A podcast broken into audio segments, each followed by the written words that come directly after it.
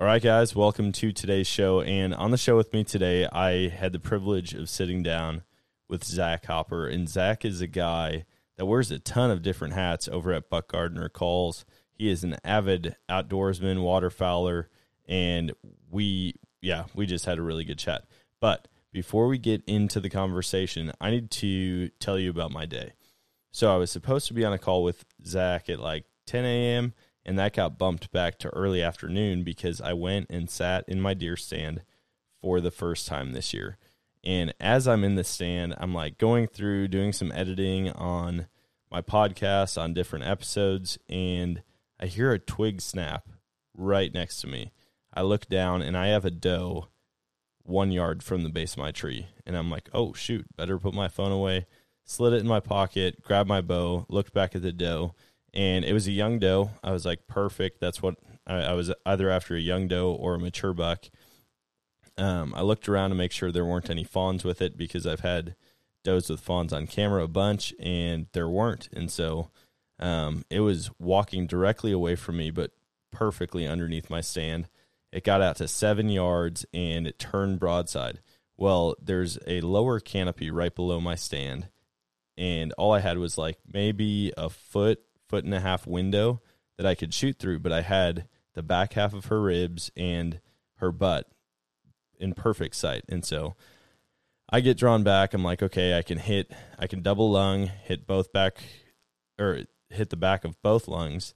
And I just wanted to favor it back just a hair because I didn't want to catch the twig on the right. And so I shot perfect pass through, arrows sticking in the ground, and I watch it run off and it stops at about 40 yards. I thought it was going to tip over. It didn't. It just kind of slowly walked after that. And I was like, all right, sweet. Give it a little bit of time. Got down, checked the arrow, and the arrow did not look the way it should have. Um, there was some blood on it, but it looked like I caught just the front edge of the guts. And at that point, I was sick to my stomach. I mean, I have not gut shot gosh, I don't think I've got shot a deer since I was like in high school, maybe. But my buddy Drew was out hunting with me. He gets out of his stand, meets up with me, and we proceed to search for the deer. We start tracking blood, continued tracking blood, continued, continued, and it went on for so long. And at this point, I'm like, man, I thought I'd have plenty of time to get home, get the deer um, to the processor, all of that and then I'd be on the call. Well, I had to get a hold of Zach while I was out searching for the steer and say, "Hey, can we bump it back?" Luckily, he was able to. He had he had more of an open schedule today than he normally does, and so uh, we bumped the call back. We we tracked this deer all the way through this plot of woods that we're hunting, and surrounding the woods is either cattle pasture or bean fields, and we get to like the northeast corner. And to give you an ex- or to give you some reference, I'm on the southwest corner of these woods. That's where my stand is. We track it all the way across to the northeast corner, and we're just going slow, trying to be quiet, um, following the blood. And I mean, quite a bit of time has passed at this point, uh, probably an hour and a half or so. And I look up and I see this deer on the other side of the fence in the beans running. And I'm like, I'm pretty sure that is the doe. And so we slowly go out there. I mean, again, trying to be stealthy, not make a lot of noise. And uh, we start following the trail. Well, it cut into the beans, and I was like, man, it is bedded down in these beans somewhere. And I turned to Drew and I said, hey, man, I'm going to I'm going to keep looking for blood. You yell if you see it pop up. And uh, we, as I'm telling him that, like, not more than five seconds later, I almost step on this deer, and the beans are like above my belly button. I mean, they are thick down here. And so it jumps up, runs about 20 yards, and beds back down. And at that point, I'm like, all right, I'm just going to get in the same row as it, walk up, and put one more arrow through it because I couldn't see it at all. I walk up to maybe three feet from the tail end of this deer before I could even see it. And I had to kind of peek around, figure out how it was uh, oriented or orientated, however you want to say that, in the bean row. And I saw that it was facing away from me, had an opening that I could shoot basically through the back and and catch the heart up front. And so I took the shot. It ran maybe another ten yards and went down. So I got my first doe of the year. I wasn't pumped about the way it played out. Lessons have been learned, um, but it's there. Didn't ruin really any meat. Um, got it, got it out, and dropped off at the processor, and then jumped into this call. And so I could talk about hunting. I mean, you guys know I'm like 47 episodes in. I talk about hunting all the time, but before I keep rambling about that, let's jump into this call and hear what Zach has to say about waterfowl hunting. Like he was doing things that were just badass. That was one of the coolest moments of my life. I was really scared, but knowing that Dan had the gun, I did have the rifle, like we would be okay.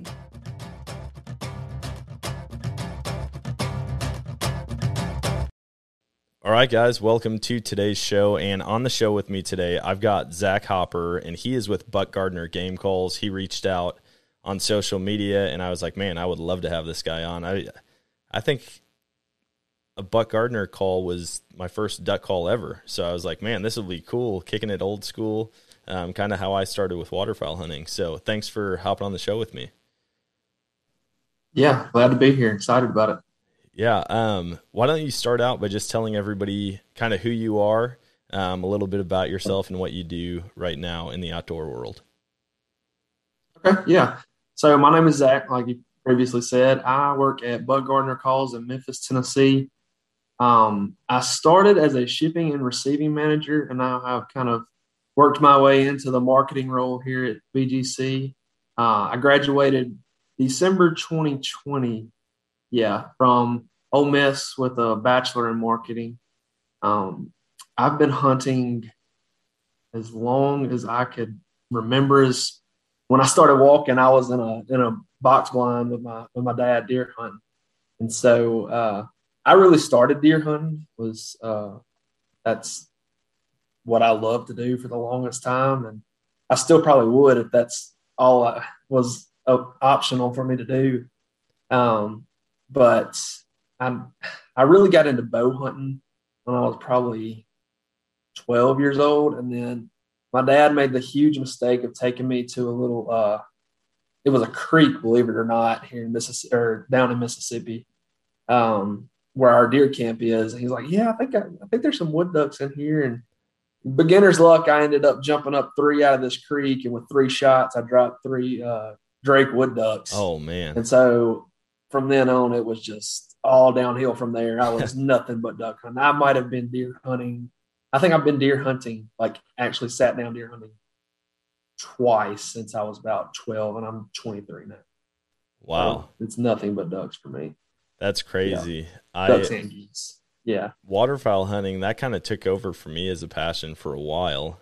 And then I, I gained access once I moved down to Missouri to some whitetail property and it's the first time I've ever been able to like manage property and, and track deer and all that. But waterfowl hunting, I mean, there's nothing like it in the in the outdoor industry. Like it's just I don't know. It's like an electrifying feeling every time you're out in the blind or in the reeds. I love it. Yeah. What uh, uh, uh there's nothing I'd rather do.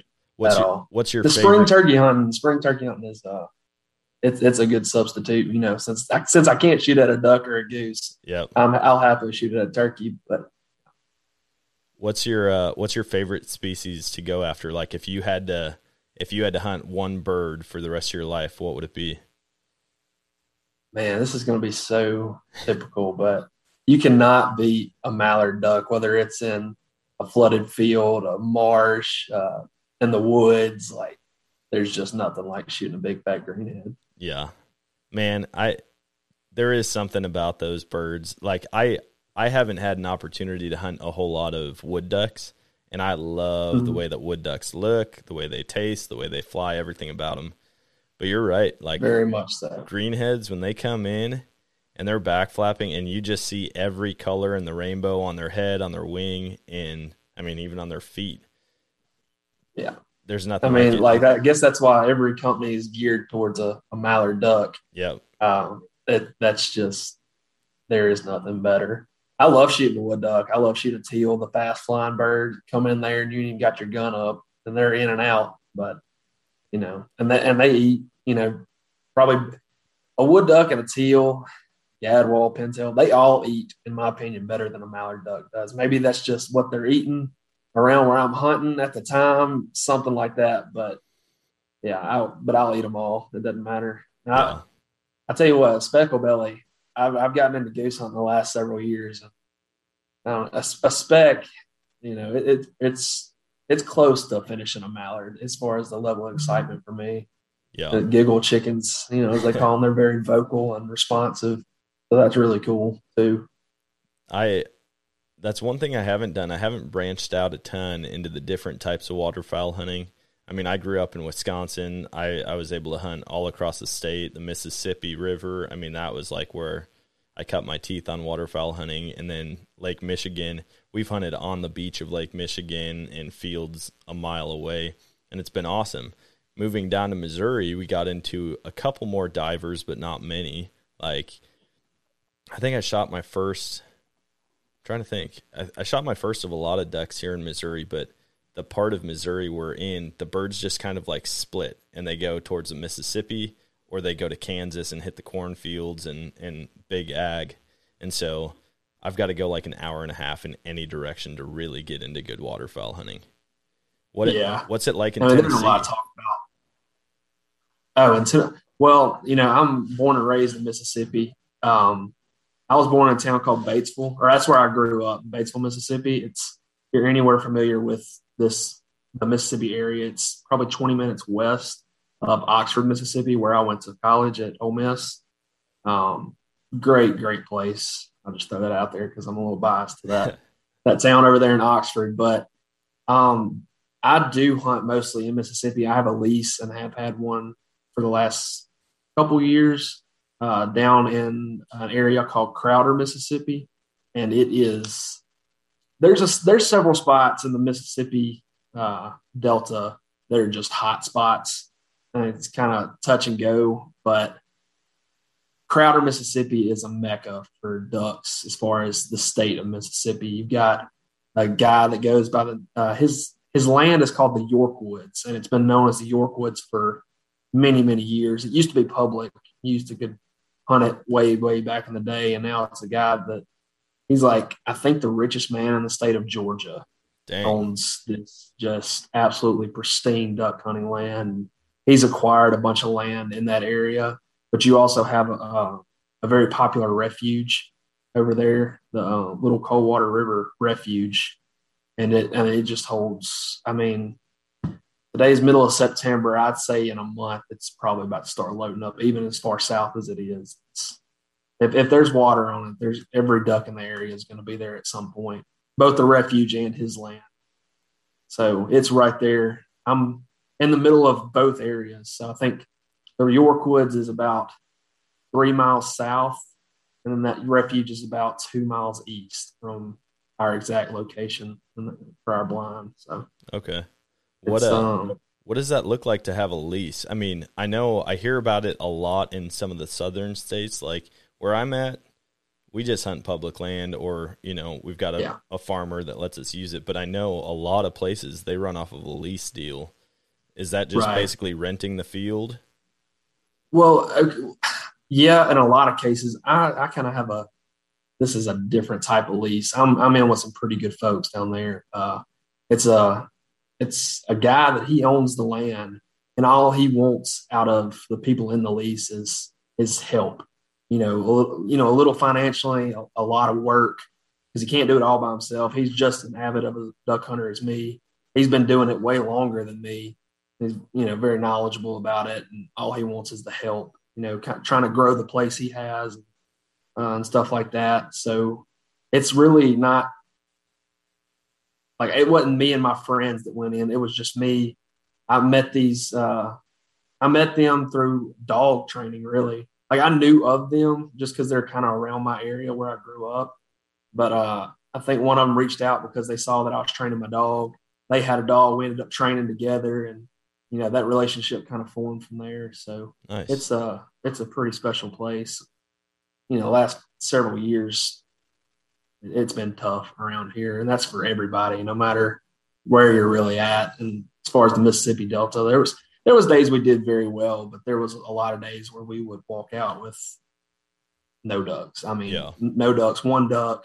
You know, out of say upwards of nine people, we'd walk out with four ducks. I mean, Well, it was it's been very tough. That sounds like every day here where we hunt. Yeah. But like you said, I grew up hunting public land. Like even our at our deer camp that we own, my family owns, uh, we just hunt the public land, and that's where I cut my teeth is public land. And I never will back down from going to a public land spot. Like I had this lease, but the opening day of season here or in Mississippi, I slept on uh, slept on the ground all night with some of my buddies on some public land. Yeah. So I'll never back down from that. That's that's memories you can't. You sometimes you can't make on private land. Is sleeping on the cold ground with a little fire with your buddies. With some glow Yeah, sticks or headlamps, making sure nobody else sneaks into your spot. Yeah, and that that day was just it was tough to say the least. It didn't matter that we were there. We had people sitting up on top of us anyway, so Yeah.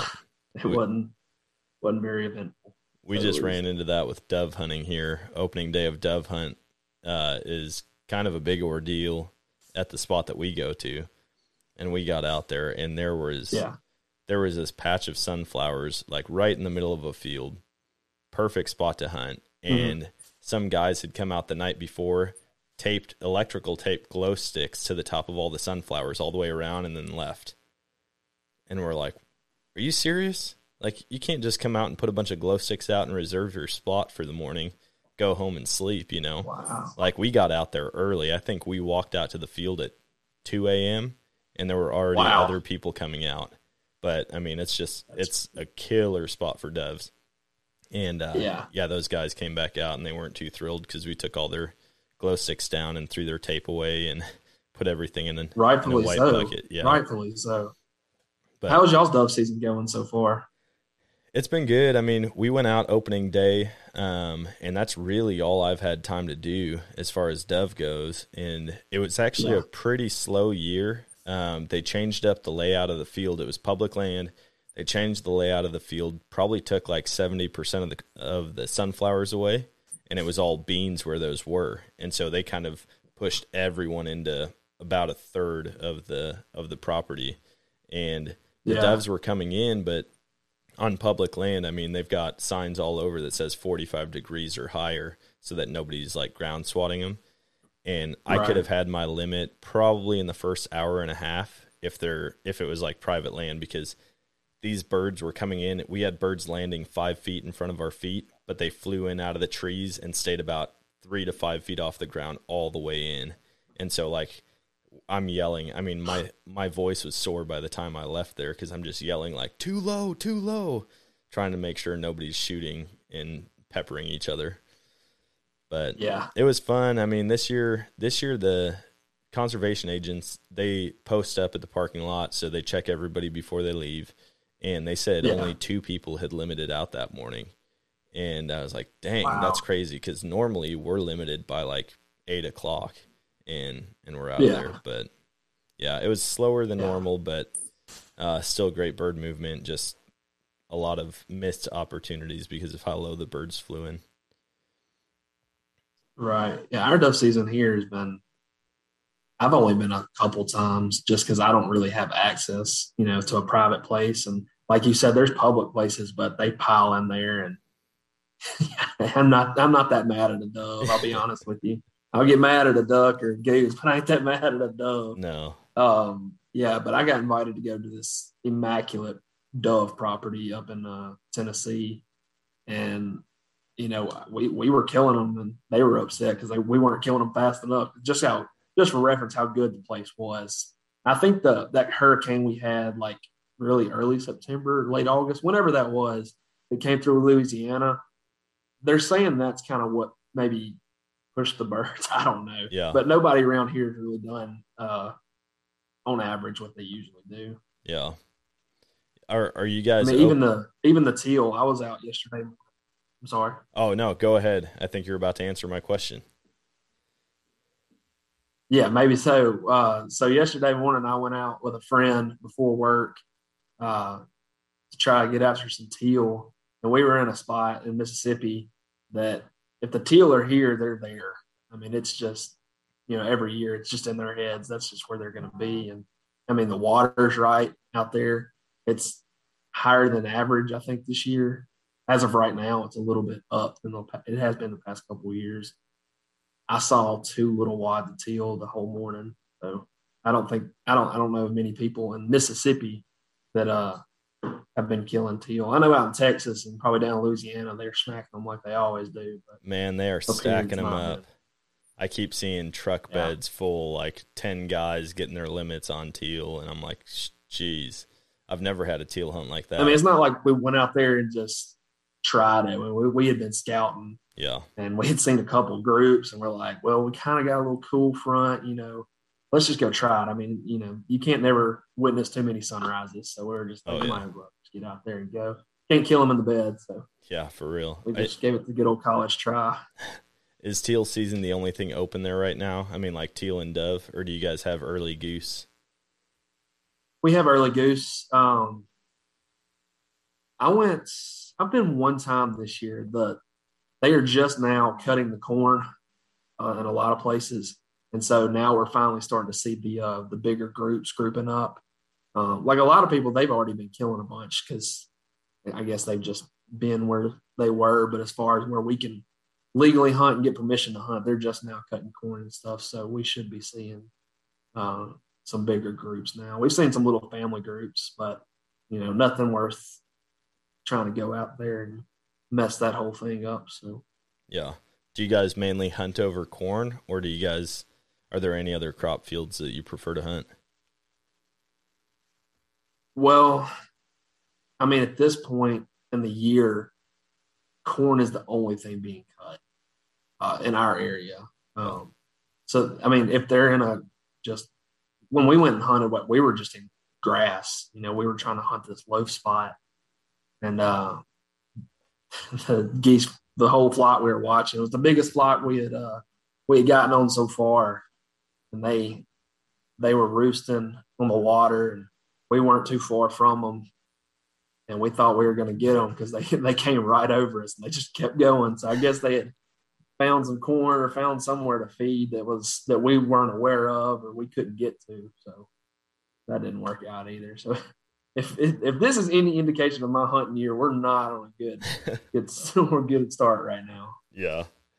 Man, the waterfowl is just so finicky because it seems like every time you're like, hey, let them finish, let them finish, they don't finish and they fly away. And then Right. on the other times, you, you're like, all right, listen, we're just going to shoot them on this pass. And then you do, and everyone yells at you because you didn't let them finish. And I'm like, at least you got to pull the trigger. You know, we we run into Yeah. that all the time because the majority of the places that we hunt are public. We've got a couple real small like private ponds, but but we usually reserve those for like if we only have an hour to hunt in the morning, we'll just kick out to a local pond or we'll go check it and then jump shoot geese off of it because they they pile in there every now and then. But Yeah. man, birds birds are some of the more frustrating animals out there. And that's all of them. Yep, Ducks, geese, turkey for sure. But that's what makes it so fun. Yeah. You know, a deer is gonna they're gonna walk by you or they're not. They're gonna be chasing their doe or they're not. But a duck, I mean, a duck, goose, turkey. I mean, you've got to. I mean, you're talking to them. You're trying to convince them that all these decoys around you are legit and that you sound good enough to actually put them in front of you. So yeah. that, that's what I love about it. So, is the challenge. Have you got have you got into uh, elk hunting at all? No, being from Mississippi, obviously I don't get that uh that chance very much, but it is definitely on my bucket list. That is from what I was told, it's almost like if a turkey was a lot bigger as Yeah. far as listening for them and then going after them. Now, I don't know anything about an elk. I'm not going to claim to, but yeah, it's definitely on my bucket list. I'll definitely get the bow out at, at some point when I can afford to go out there and have somebody put one in front of me. Yeah, it's it's a ton of fun, and a lot of guys who like waterfowl hunting and like uh, turkey hunting, they really do love elk hunting because it is that interaction. And I mean, you either hear them and go towards them, or you make noise and try to draw them to you, or it's a combination of the two. But Yeah. I've done some elk hunting. We we haven't called yet because typically I'm I'm hunting late rifle season, but Mhm. I can't imagine having a screaming bull in your face that you just called in from a half mile away. You know, that would be Yeah. I mean, I've had turkeys gobble, you know, like right behind my tree. And that, that'll shake you good enough. But I couldn't imagine a big bull like that right right in your face. I've heard they're really good to eat too. I've never tried Oh, one, but they I've heard are they're amazing. some of the best. Yeah. They really are. I love elk meat. I think moose is probably my favorite, but elk's a close second. I mean, it's like a better deer, and you get like five Okay. times the meat off of it. So Yeah. Well, I've, I see. I've, I've gone to Alaska before. This was on a uh, summer mission trip. Uh, it was outside of Anchorage, so I've seen a moose. I've never Yeah. seen an elk. So maybe, uh, maybe that'll change one of these days. yeah, you got to check it out. It's uh, it's actually pretty doable, pretty reasonable. You can get over the counter tags in a lot of different states and have a pretty decent success uh, success rate, especially with the rifle. Archery, Yeah. it's like three percent success rate on a bull on a bull Wow. elk. So, yeah, not great. Yeah, and I hadn't shot my bow in, in years, so I wouldn't even know where to begin on that. Yeah. What a you said you mainly hunt Mississippi. Do you travel Yeah. anywhere else? I mean, do you do you plan any Yes. trips or have like a weekend trip that you do every year? Yeah, so especially uh, as of late, you know, getting older and having my own money to do stuff with. Um, I this year especially, I've got several trips planned, and this this I guess we can get to more detail later when we start talking about uh, BGC. But for a personal trip this year, in a couple weeks, I'm going to Saskatchewan. So it'll be my first time in Canada, and then we are doing a uh, like short film series this year for BGC. Where I know for sure I'm going to Oklahoma, and then probably Arkansas and possibly Utah. Not really sure about that one yet, but we're uh, yeah we're gonna have at least three uh, little short hype type videos that we're putting out this year. Nice. Or we'll be filming them. I'm not sure of release dates, but we are filming filming them this year. Man, that's cool. You ought to come up Yeah. to uh come up to Wisconsin sometime. We we get on the birds up there uh with a couple different people, but it's nice when you can get farther north cuz then you don't have anybody in the in the US getting to the birds before you, you know. You get birds Yeah. that work. I'm sure I'm sure you see it down there like they get call shy and decoy shy after they've been shot at, you know, by 300 different groups, but up there early Yeah. season, they finish like crazy. I know I was talking to my cousin 2 days ago and I think their their counts at like 130 something birds after the second weekend and he's oh, like they just keep on coming in. He's like we had singles, doubles and like groups of 5 at most and he's like all morning long. It was just like they had never seen a decoy. That's so awesome. Yeah, hunting down here, there's honestly no telling how many times they've been called at and seen the decoys. And I mean, we try to be different as far as at my lease. I mean, we've got on average, obviously, as a public land hunter, you're not going to take dozens and dozens and dozens of decoys. Like we have, I think last year our count was over 600 decoys at our lease, like that we had out. And we always run mojos and jerk strings and stuff like that. So we try to be as different as possible, but at the same time, you know, almost no wind days, you don't have movement 99% of your spread. Yeah. So, I mean, you got the wings flashing, you got a little jerk string going, but, you know, it's that wild duck is a lot smarter than a lot of people give them credit for. Oh yeah. I guess if you're hunting up north, you come down and up there and it seems easy, but they get educated. And I have a, a bad feeling this year is going to be tough just because of how dry up north was and uh, how bad the nesting habitat was. Yeah. So from the reports, there's the hatch was really bad, and so there's going to be a lot of uh, older birds, not many juvenile birds Yeah. that are that are easy. A bunch of So- experienced birds that have seen everything. Yeah, so we might run into that problem this year, but You know, a, a waterfowler always has a really good excuse for something. That might be mine this year. I don't know how it goes. For real, my uh, we've got a buddy, and we call him the pessimist because that's him every time. Like we go out, and there's a thousand excuses for why we haven't shot a bird. He, Yeah. his famous line is, "Guys, there's no birds in Missouri," and he just he says that over and over and over, and we're like, "Dude, get out of here!" Like there are, we might get a shot at one today. If we do, we'll all be happy. That's that's kind of our standard now. Is if we don't get skunked, we're happy. And even if we do get Oh skunked, yes, even if we do get skunked, if we see more than a dozen birds, we're like, yeah, hey, we actually saw a dozen birds today, you know? yeah. Me and my uh, my public land group, we always make the joke that uh our limit is one. Yeah. We we always at least get one, and so we're like, well, we shoot one. All right, go. Y'all ready to go? We're done for the day. So yeah. our joke between the group. Um, how, so you said you're running like 600 decoys in your spread at that lease? Yeah, so I mean, typically, uh, we we were gonna cut it down this year to way less because we were gonna do corn, milo, and millet. But with that hurricane and all the, we had like just torrential flooding. Um, I think back in June, and so we'll, like the, when we were wanting to get our corn and milo in, we were under like three foot of water back in our hole. So it's and it the entire delta down there was just flooded. So there was nowhere for that water to go. Yeah. And so it just sat there and sat there. But uh, we were able to get millet out and it's it's doing okay. It's it's super damp down there even right now.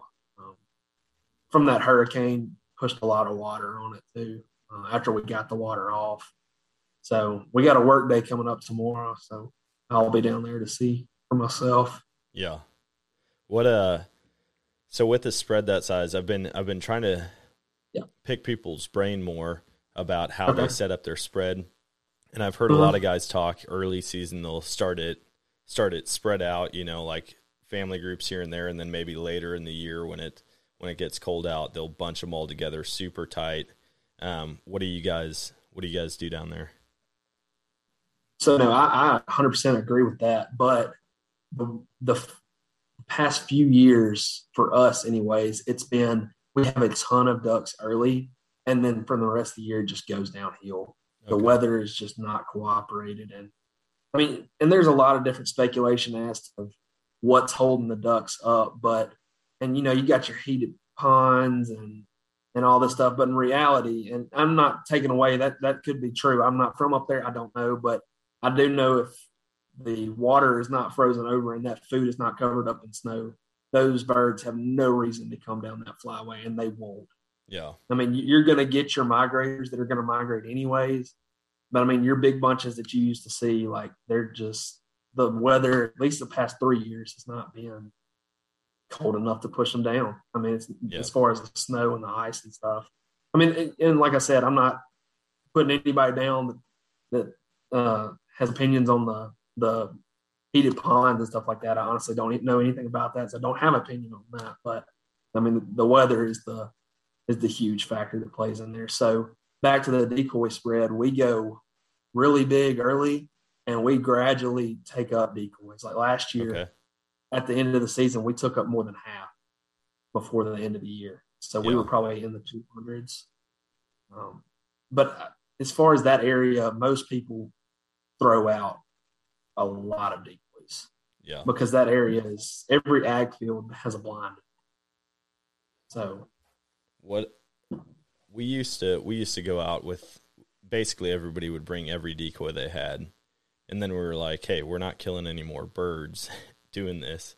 And we're just breaking our backs trying to get everything in and out.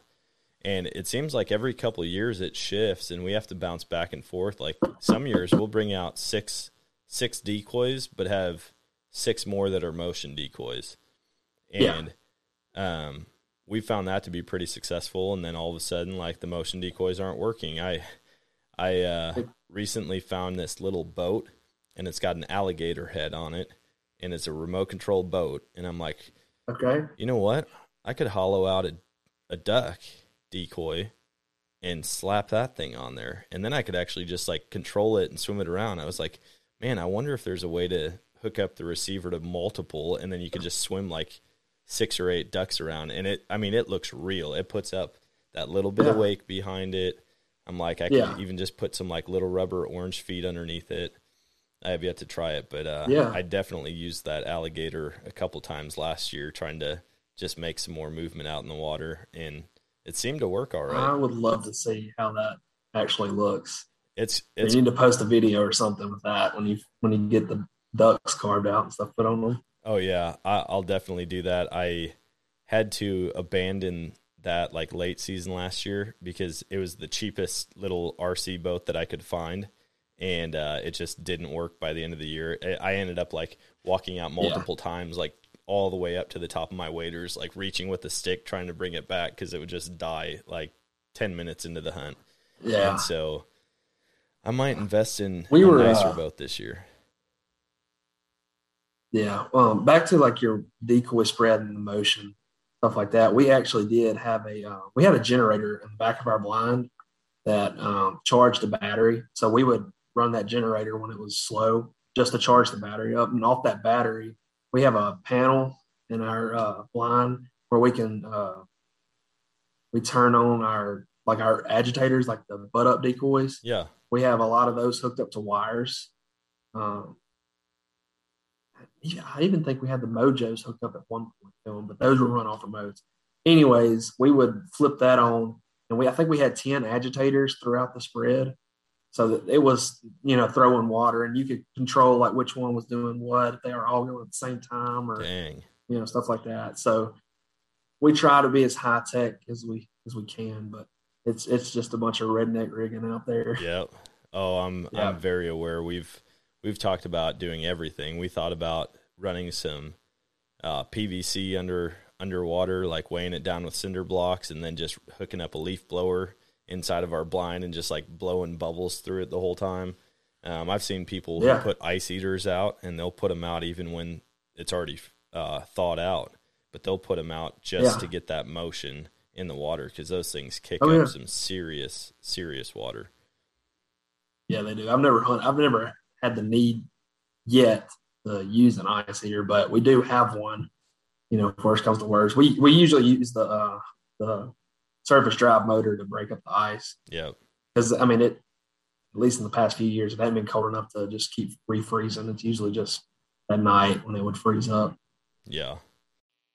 All right, guys. If you enjoy this show and you want to know how to make your own, I'm going to tell you about something called Anchor. It's an app that I've been using ever since I started, and it's completely free. Like I said, I've used it from the get go, and I haven't had to pay a single penny to distribute my podcasts through this app. They've got creation tools that allow you to record and edit your podcasts right from your phone, tablet, computer, so you don't have to get a bunch of fancy equipment in order to get started. Now you can also add songs directly from Spotify into your episodes. So, I mean, you can create whatever you want, something that nobody's ever heard before, and it's so easy. Just click and drag. Anchor is also going to help you distribute your podcast. And so you don't have to upload it to all of these different platforms. Anchor can be that central hub that your podcast goes out to all of the other platforms through, and you can make money without any minimum listenership. So, I- mean, you heard that right. You can actually start making money right away, no matter how many listeners you have. So, what I'm getting at is it's basically everything you need to make a podcast all in one place. So, go and download the free Anchor app or go to anchor.fm to get started. We we've busted out ice holes. I don't even know how many times using the butt of the shotgun like you're trying to just walk through it and you're just having to break in front of you as you go. But I I prefer hunting the cold, man. I there's people who get out in this weather right now and I'm like, dude, I just can't. I hate sweating, man. I just hate it. Yes. Being late, I'm right especially like in a layout blind. That is so uncomfortable in a layout blind at like 75, 80 degrees. No thanks. Yeah, early goose. That's what that is. You got spiders and mosquitoes crawling all over you, and it's you're just damp. Like there's no way Yeah. to get away from it because you're laying in there and you're just like just smoldering in your your sweat. It's yeah. But honestly, if I can go out there and shoot at a goose or a teal, like I'm gonna I'm gonna do it. But Yeah, I'm with you. No, the hot weather is not my friend. Working working in the warehouse out here, and it's doesn't have any AC. We got a fan blowing, but it's just blowing hot air around. Yeah. I'm ready for uh, I'm ready. maybe a day or two next week. But the lows are in the high 50s or something, so I'm just Dang. ecstatic for that. Oh man, that sounds like heaven. Yeah, I'm so ready for it. What uh what's going on at uh BGC right now? Cuz I know that's where that's where your work you were telling me you wear like 12 different hats there. You basically run the whole operation it sounds like. and uh tell me tell me what's going on. I mean Buck Gardner's been around Yeah. forever. I feel like. I mean, he's Right. like one of the OG waterfowl people. Yeah. Oh yeah. So I guess I'll just tell everybody this. I do, like you said, I wear a lot of different hats, but uh shipping and receiving, uh operations, warehouse, and marketing. So I kind of do all of that. Um, I do have some help. I'm not completely alone in uh in the operations part of things. Uh, so I mean that's keeping people like with components to keep uh, packaging and assembling stuff like that, tuning. Uh, all our stuff is is done in house. There's not obviously we don't pour the uh, polycarbonate or pour the acrylic here, but we do get our poly stuff from Little Rock, Arkansas, and then our acrylic we get uh, the Spartech um, acrylic. Or I think we're even ordering some dead shot. I'm not really sure. I'm not really in charge of ordering all that, but Yeah. um, we we do have. It is our 25th anniversary this year, uh, so we've got some like my hat. I think over here it's got the 25th anniversary logo Nice. on it. We've got uh, a shirt, and then just released uh, two throwback limited run 25th anniversary calls, and that was two of Buck's like first designs. Was the I'm sure everybody's heard of the double nasty. Oh yeah. That's many people get for their first call. It was one of my first calls many years ago. And then, so the double nasty and the buck brush. So the double nasty is obviously a double reed, and then the buck brush is a single reed. And, you know, a lot of people sleep on, on buck Gardner because they think it is a beginner call. But, you know, I can assure you, obviously, I'm trying to be unbiased as I can. Like, those things are pretty nasty. Like that, Oh, they'll yeah. run pretty good. Well, and and they're easy to Um, blow. I mean, a lot of the a lot of the high end calls that people are buying, like you really, really do have to know what you're doing in order to blow them. And I've I've tried that even with goose calls. Right. I I can't. I mean, I can call pretty decent as far as my friend group goes, but if there's any like super serious waterfowl hunters around, they're probably like, dude, just just keep your calls in your bag, you know. Um, but I've always Yeah. liked the calls that blow easy. I'm like, I don't want to be working harder than I have to just to make the noise that the ducks need to hear. And I've Yeah. loved Buck Gardner calls. I mean, I've had a bunch of different ones. I've actually hardly paid for any calls. I've I've found them or been given them, hand me downs, things like that. But I mean, that double nasty, I think that was probably the call that I started on as a gift from my uncle. He got me into waterfowl hunting and he's like, dude, blow this. And I just started started wailing on it. Yeah. Yeah. No, it's, it's, I mean, obviously its reputation, it, it doesn't, it's not for nothing. It is, it is a legit duck call. And, you know, there, today's the North American waterfowler, especially down here, I guess the more south you get, it's, it's cut downs. It's a hundred and fifty dollar duck call and, and that's fine. And we'll kind of get into that here in a minute if you would like. But I mean, as far as like for people listening, if you blow a polycarbonate double reed and you like how it sounds and you're killing ducks, don't change anything. If it's working, I mean, don't don't break don't break anything. Doesn't need to be broken. you know? Yeah. it's working. Yeah.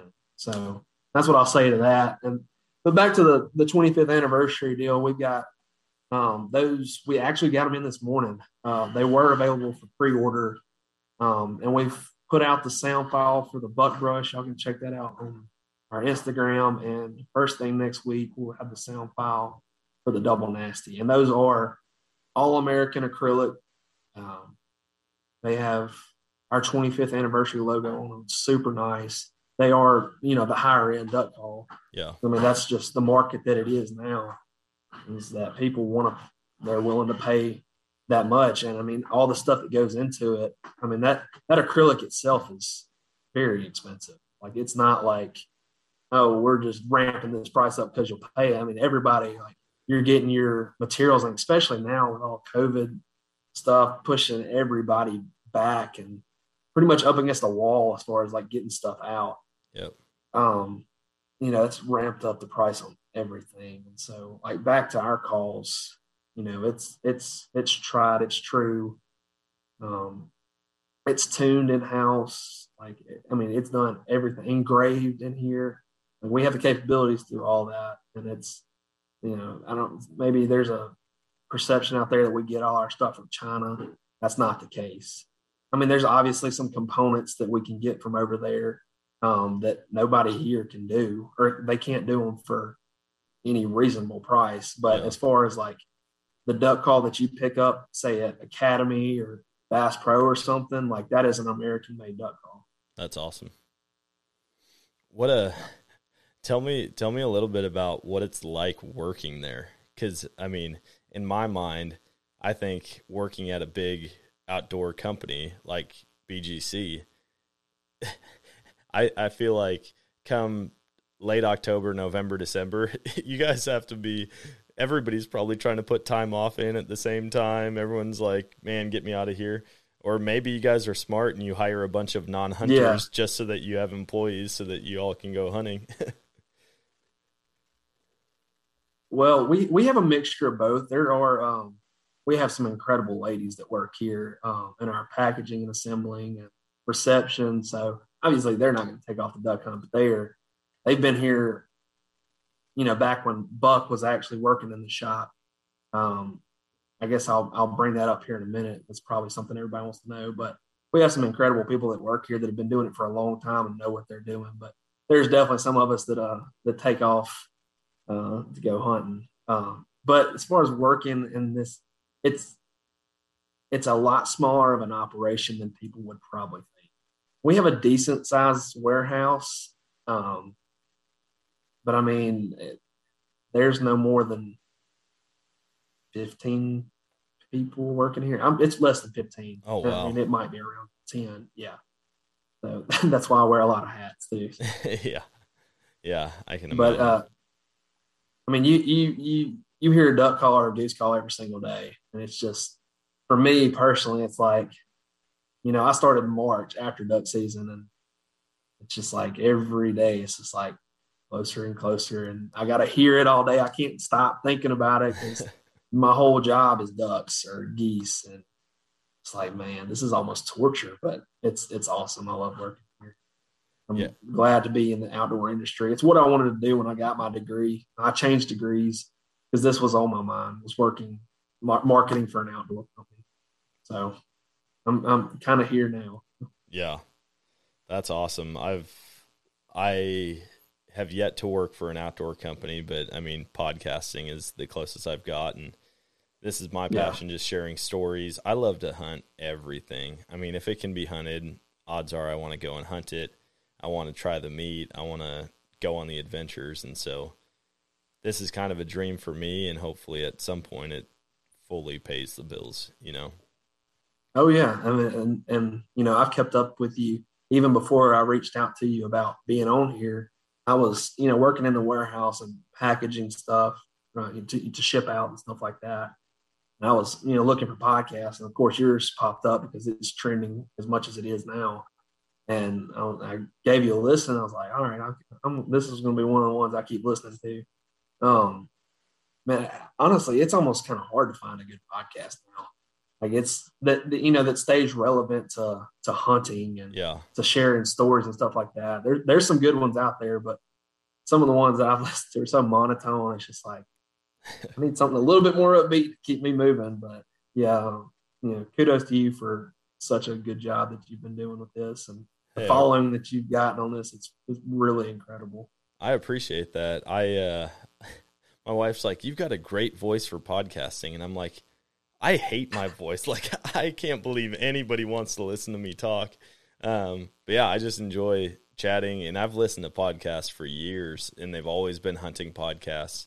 And there were a couple that everyone recommended. They're like, "Man, get into this," and I won't name them, but I think the first couple episodes they were they were just like almost down talking a hunter's role in conservation, and they're like, "You can't call yourself a conservationist just because you buy a license or whatever." And I was like whoa, whoa, whoa, whoa, like we need to back up a little bit, and that turned me off to that one immediately. I was like, listen, Because nobody that's- needs to be on their high horse.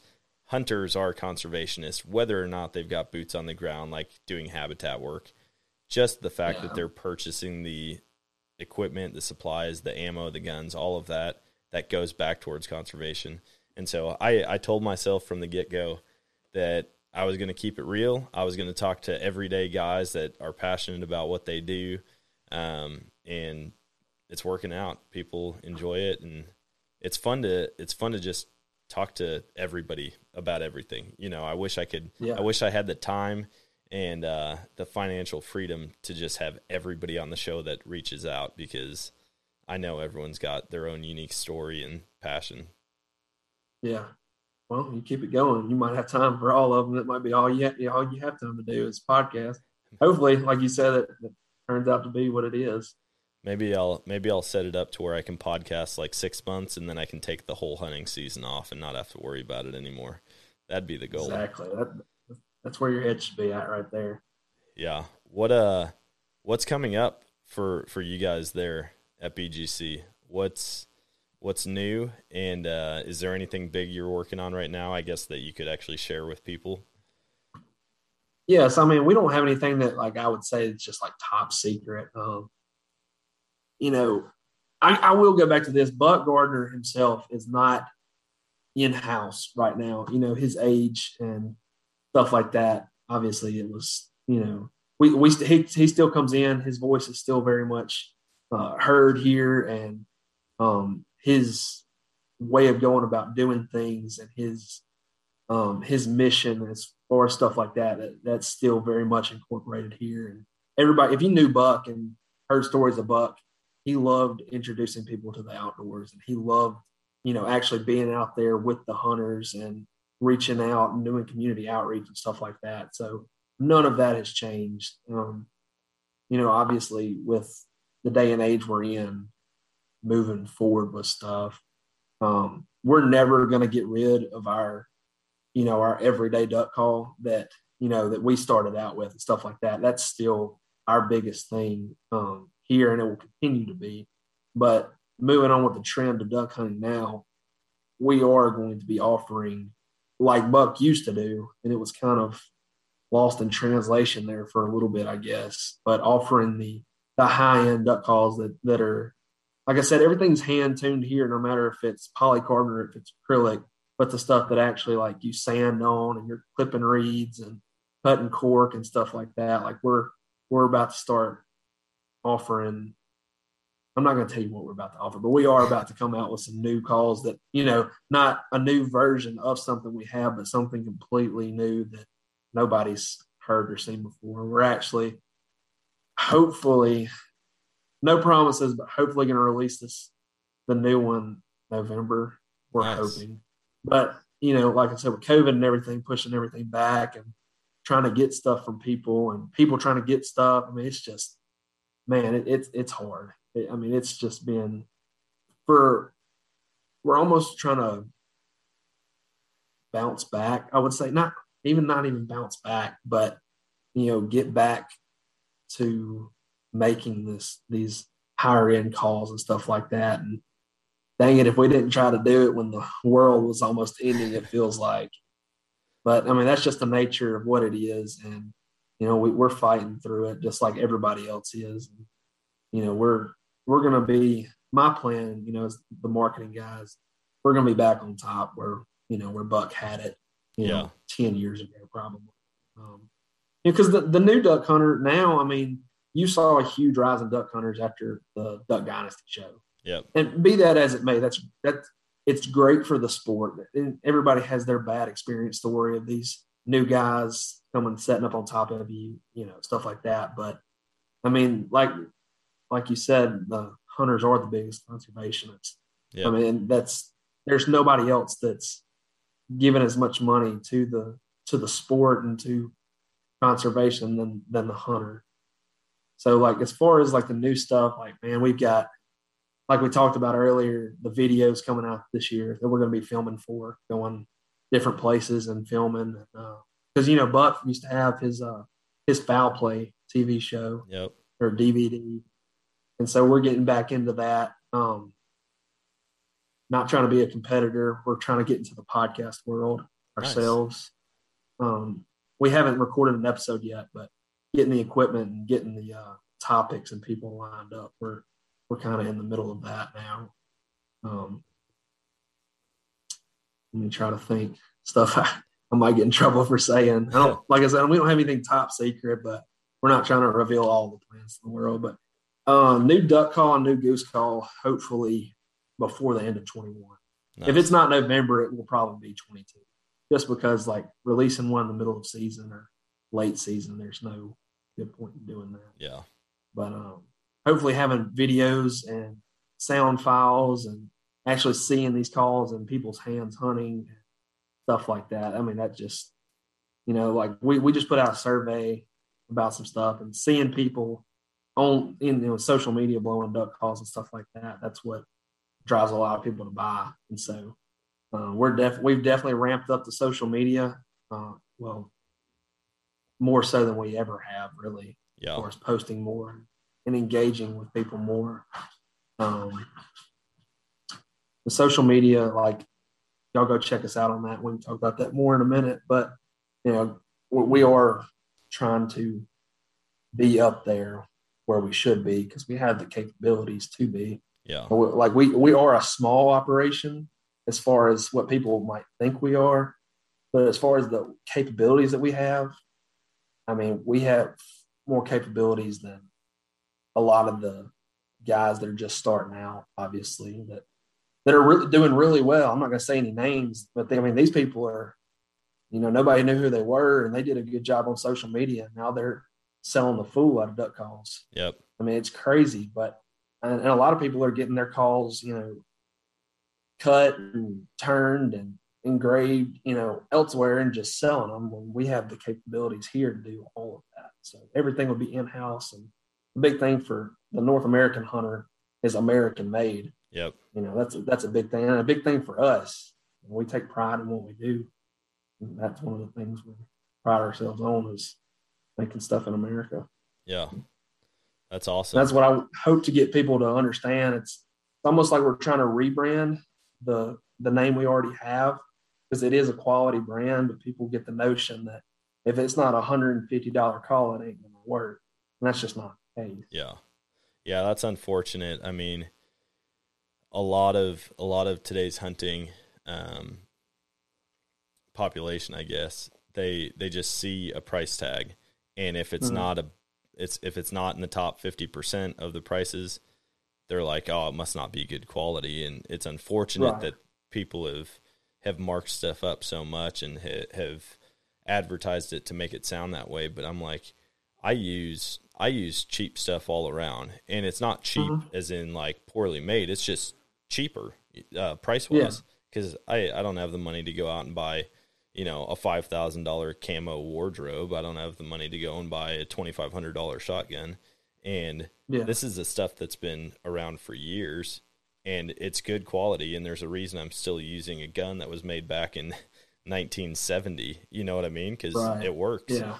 and I, I feel like it's the same with a lot of different products although other companies are charging more um, it doesn't necessarily mean they're higher quality No, and, and kind of what I was back to what I was saying about you know still having Buck's motto and and mission here is like we're not getting rid of those you know cheaper calls. He designed calls and made his price points for the everyday hunter that was that worked five days a week and only got to hunt on the weekend or you know that's not just isn't going to hunt 60 days out of the year so he's going to buy what he needs to buy to kill ducks when he does go. And that, that was his mission and we're still going to do that but you know following the market trend and stuff like that we are going to get back into it because our acrylic calls like the higher end being the acrylic call it just hasn't been really marketed or advertised and well we got one of my favorite calls that we make that nobody knows about just because it was never promoted. And it, it's called the Slim Piece. And um, it is just a fantastic call. Um, and nobody knows we really have it.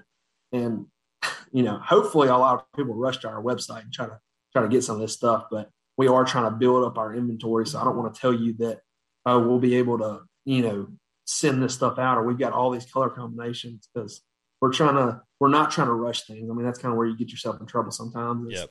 You see you see that dollar sign of oh well I can do this and do this and this and this and you get yourself in trouble. And We're trying to we're focusing on the quality and, and the customer service and the, and we want to be when we put something out we want it to be best all around quality sound you know whole nine yards so we're not gonna go rush something you know like i said we got new stuff coming out so we've, we got a timeline for things goals we hope to you know achieve by a certain points so.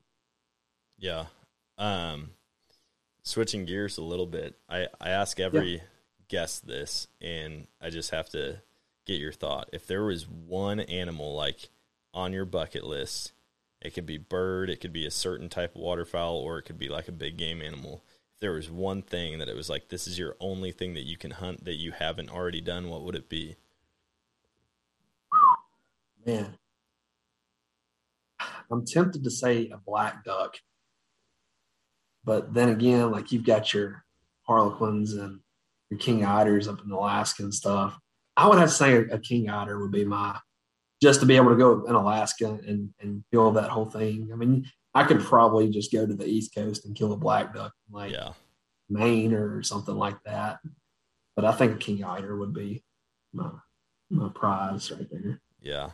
I think the adventure going after a king eider would be worth it, even if you didn't get to right. bring one home. You know, yeah, hunting yeah. hunting birds in different locations. I, I was talking with a guest not that long ago about this, and I got to hunt the Front Range of Colorado, and I have never in my life thought like, oh yeah, right in front of the mountains, there's going to be loads of birds. And the fact that we were shooting geese consistently with the mountains like 10 miles away. I mean, you could we'd take pictures with the birds stacked up, you know, after a hunt, and you just have the front range of the Rocky Mountains in the background. I'm like, this is crazy. And so thinking about that in Alaska, because Alaska is like the Rocky Mountains on crack, you know, uh, I can't imagine being there, you know, shooting sea ducks and all all sorts of different species. That'd be yeah. I mean, that's wild. that's a hunter's paradise up there. I mean, yeah, bear, moose, and what uh, ducks. I mean, that's I think they got the emperor goose up there too. If I'm not mistaken. Yeah, that's a very sought after thing. That would probably be that, that's probably in the top five. Next things I want to knock off my uh, kill sheet right there. Be an emperor. Have you have you printed off that poster that's got like every different species and have you seen that? It's got all the different waterfowl yeah. species. I want to say there's one hanging up here. I oh, might nice. be wrong. But no, I, have definitely seen that. I don't have it at my house. I don't think. I have something with all the ducks on it, but I, there's one hanging up somewhere. I can't yeah. remember where it is. There's, yeah. I always thought about printing that off and like marking it, marking each yeah. species off as I take it, and then I was like, I'll probably be depressed 10 years from now when I've only added like one or two. Yeah. I mean, you really do like to go and knock off all these um, birds. It's, you've got to travel. yeah. I mean, being in the Mississippi Flyway, we've got, we've got a lot of different, you know, species, you know, as far as ducks and geese, I guess.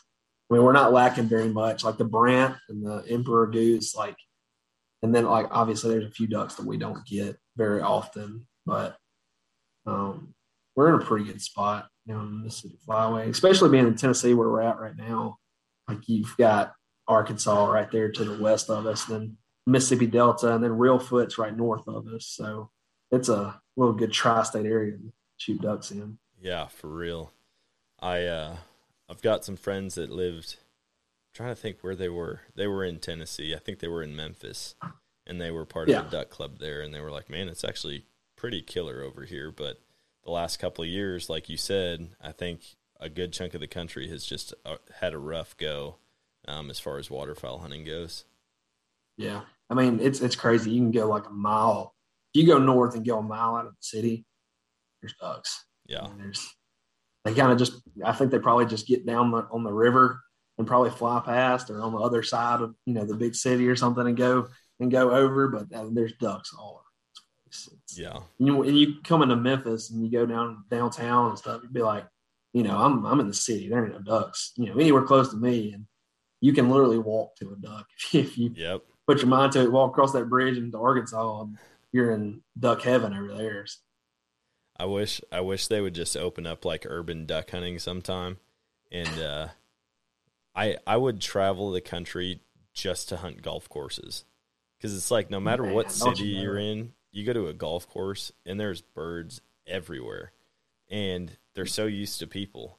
I'm like, then I'd I'd reach out to like Benelli or Beretta or Browning or Stoeger or whoever and be like, hey, listen, I need a single shot shotgun that looks like a nine iron. You know, just walk around, Yeah. pull it out of the bag.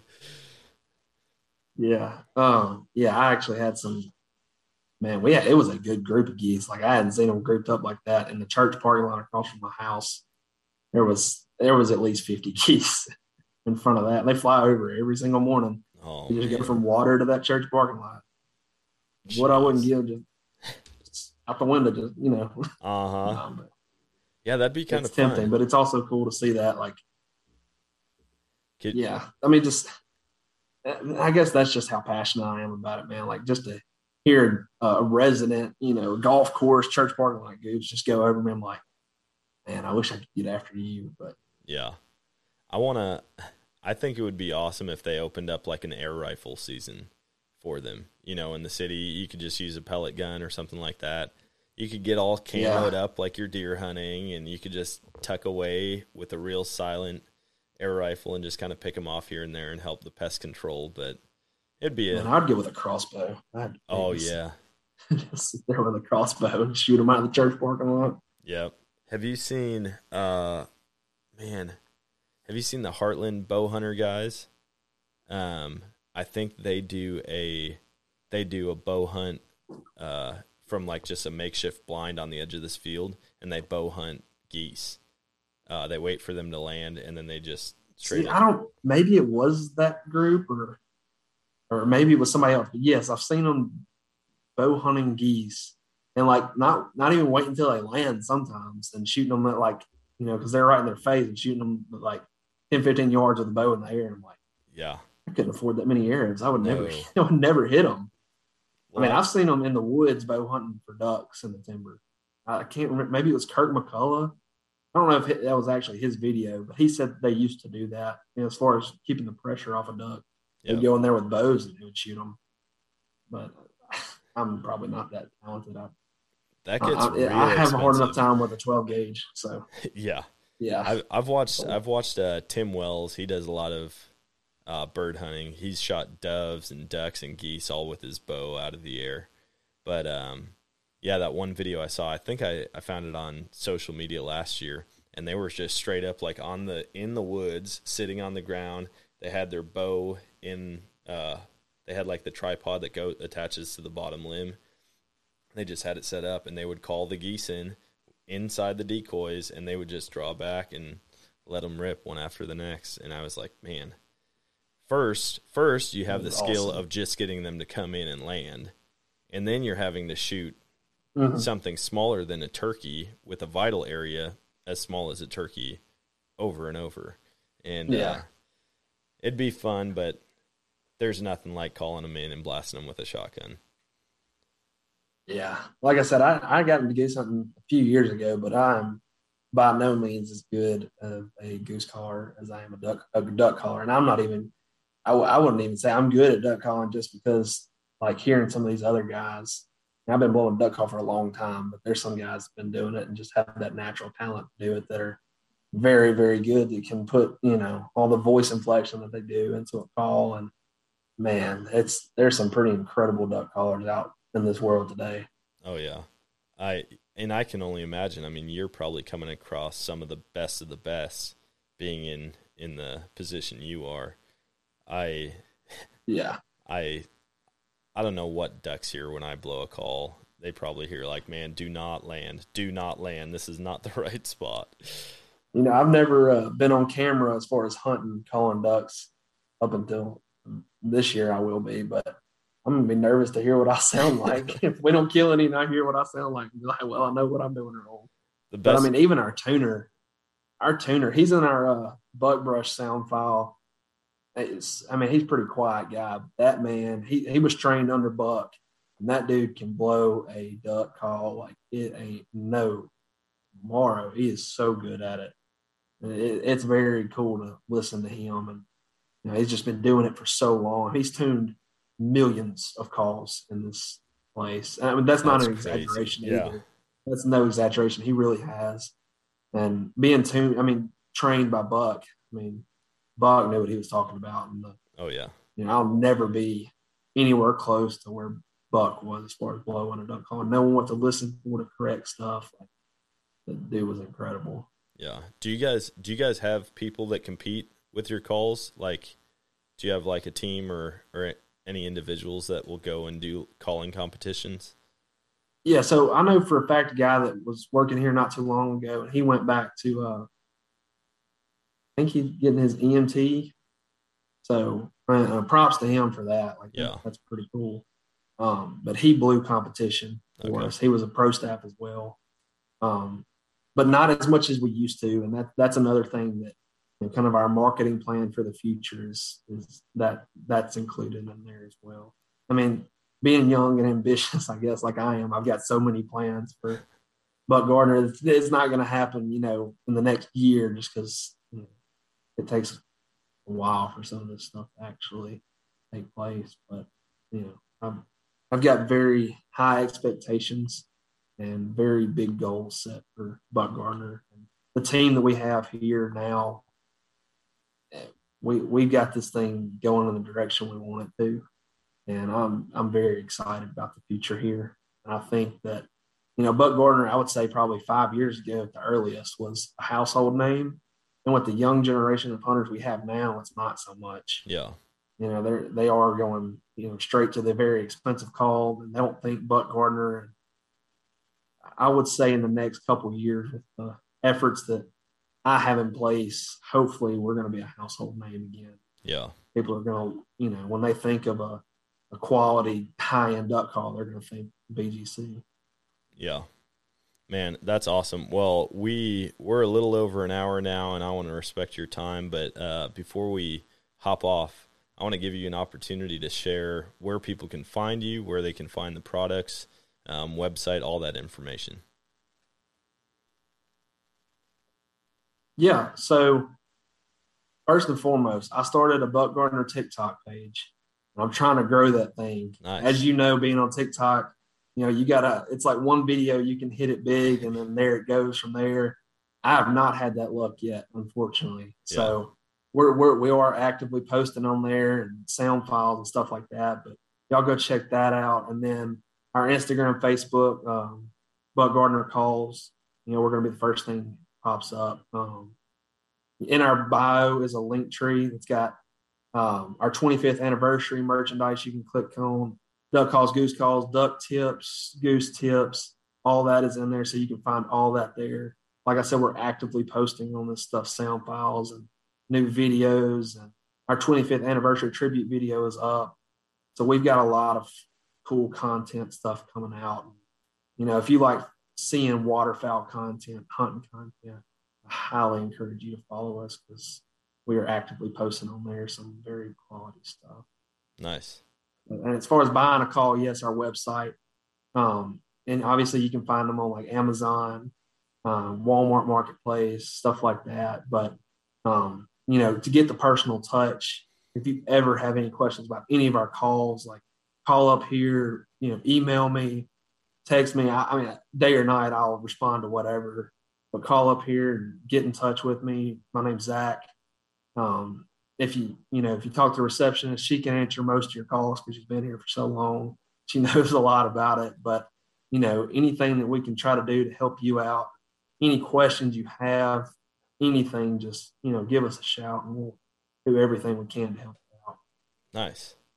Um, and then let's leave the listeners with one last tidbit of information, any advice, any wisdom, anything you want to share. This this segment's called Emptying the Chamber, and it's your chance to just get a final word in.